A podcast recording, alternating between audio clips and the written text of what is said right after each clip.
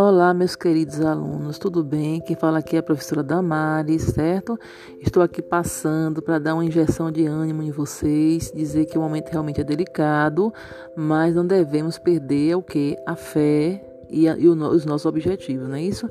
Então, assim, manter o foco das atividades no caderno, né?